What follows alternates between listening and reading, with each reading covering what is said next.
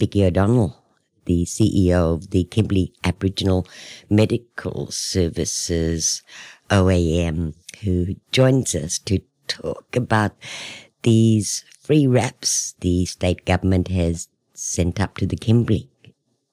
At the end of last week, these rats will go to households across the region. How do we get hold of them? Where? What do we do with them? And how many can we have? That's just some of the answers, uh, perhaps you're wanting to know questions uh, to be queried there. Vicki, hello. Thanks for joining us. Thanks, Sandy. Good morning. How are you? I'm well. No doubt you're flat out, and thanks for taking our call. Great news to know that the state government, in fact, is probably the first state in the country that has received uh, free rats uh, being given out to Aboriginal householders across the region. Yes, and I just need to be clear about what the rats uh, and where the rats are going across the Kimberley. That's why we got you to explain. Awesome. So, how many rats per household? The media release said 20. So what has happened is, and I think if people remember a couple of weeks ago, the Premier came out and said that uh, every household in Western Australia is entitled to uh, receive five free rats. And to receive those rats, you uh, have to respond to an email and they get sent to you in the post. That becomes really difficult, particularly for our remotes and our town reserves. Uh, so we negotiated with Premier and Cabinet, who then spoke with Department of Communities and got the approval to be able to get 20 rat tests per household uh, instead of five, and so we had that increased. Now, the rat tests that have arrived are only for remote communities and town reserves. People in our towns will still have to go through the system. We are trying to negotiate how we can get it for our town. But just to be clear, the rats we've, we've, we have received are only for the remote communities and town reserves across the Kimberley. When you talk about town reserves, you're looking at uh, places uh, around uh, main townships, uh, such as uh, Yardgee there in Halls Creek or Mudawaloo, perhaps. Yep, yep. Morell Park in Broome. Exactly. So any anybody who's on town reserves under Aboriginal Affairs will receive um, the 20 rats per household. how would one use these rats? Vicki, we know that they've got to be stored under 30 degrees. Not everyone has fridges out there. No, you don't have to keep them in the fridge, providing inside your house is um, below 30 degrees or within that. Um, they should be fine, which is how they're being used all over Western Australia, all over Australia. Um, and they should be used when you when you have symptoms, so a runny nose, um, sore throat, uh, all of those things associated with symptoms of COVID is when you should use the rat. And if it comes positive, you should ring your clinic. I notice with using rats, uh, there's also procedures that one's got to stick to just in order to get an accurate reading as such, such as not drinking, eating, smoking, or chewing gum for at least a half an hour beforehand. Yeah, it depends which rat you're using. So if you're using the um, the saliva one, then uh, you have to not have smoked, drunk, or eaten at least 15 to half an hour before you take uh, the rat test. But the ones that we're sending out are all the nasal swabs. Um, so you can use them at any time. You don't have to not be smoking, drinking, or eating because they're nasal swabs that you put up your nose. And with the nasal swabs, for those that haven't used a rat yet, like myself, is it to very much uh, sneak out uh, or seek out uh, the uh, the gunby in there or the, the snot, or is it to touch the side uh, walls of the inner nose? Yeah, it's to touch the sides of the wall of your inner nose for about five seconds, moving it around in both noses. and then you put it in a tube, uh, and then close the tube, and then do this. You squeeze the tube, and then you put it into. The only way I can describe it is very much like a pregnancy test. Uh, you put uh, so many drops, and the instructions are very clear.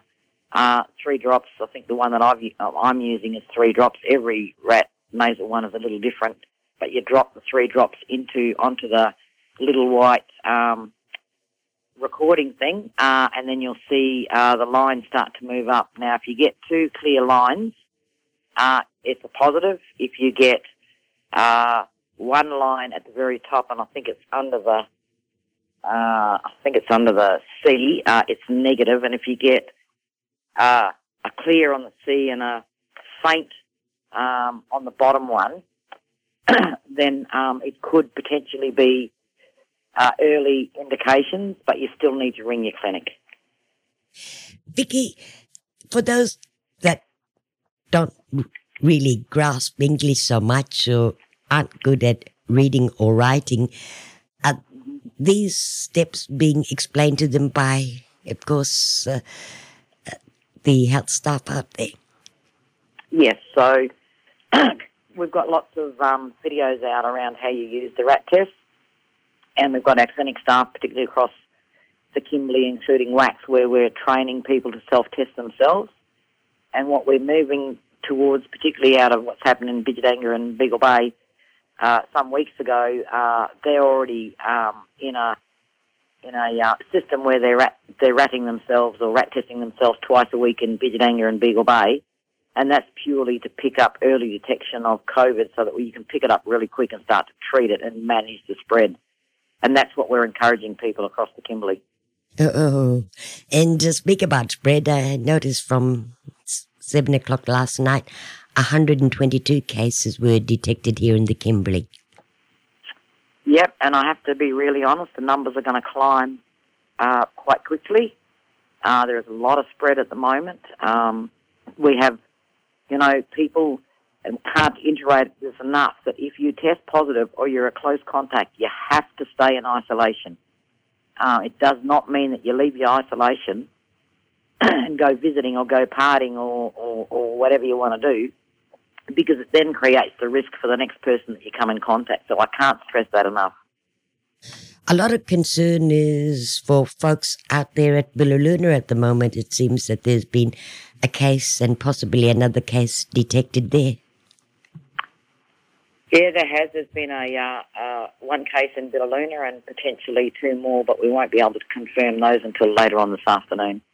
But we have already sent a response team out to Biloela yesterday uh, when we got the um, confirmation of one of them. Uh, so they are on the ground at the moment working with the community and supporting uh, those that are in isolation and managing that until we get confirmation this afternoon. Vicki, with these rat tests, uh, can they pick them up now or they've got to wait? No, the ones for the remotes and the reserves we're sending out. Anybody else in town, in the town who has a concession card, is entitled to go to the pharmacy and get 10 free rats. That's available now. Uh, and what we're encouraging people to do who are savvy on emails, uh, to be able to send off the email to get their five rats. And for those uh, that aren't able, we're trying to negotiate with um, with government to be able to get some into the towns. well, I'm still waiting for my five, and uh, sounds like a few other people are. Looks like uh, uh, the ones you guys have got have hit the ground first, which is, I suppose, more important, especially when it comes to protecting uh, our countrymen out there on remote communities. Vicki, you're also uh, the chair of Aboriginal Medical Services across the state.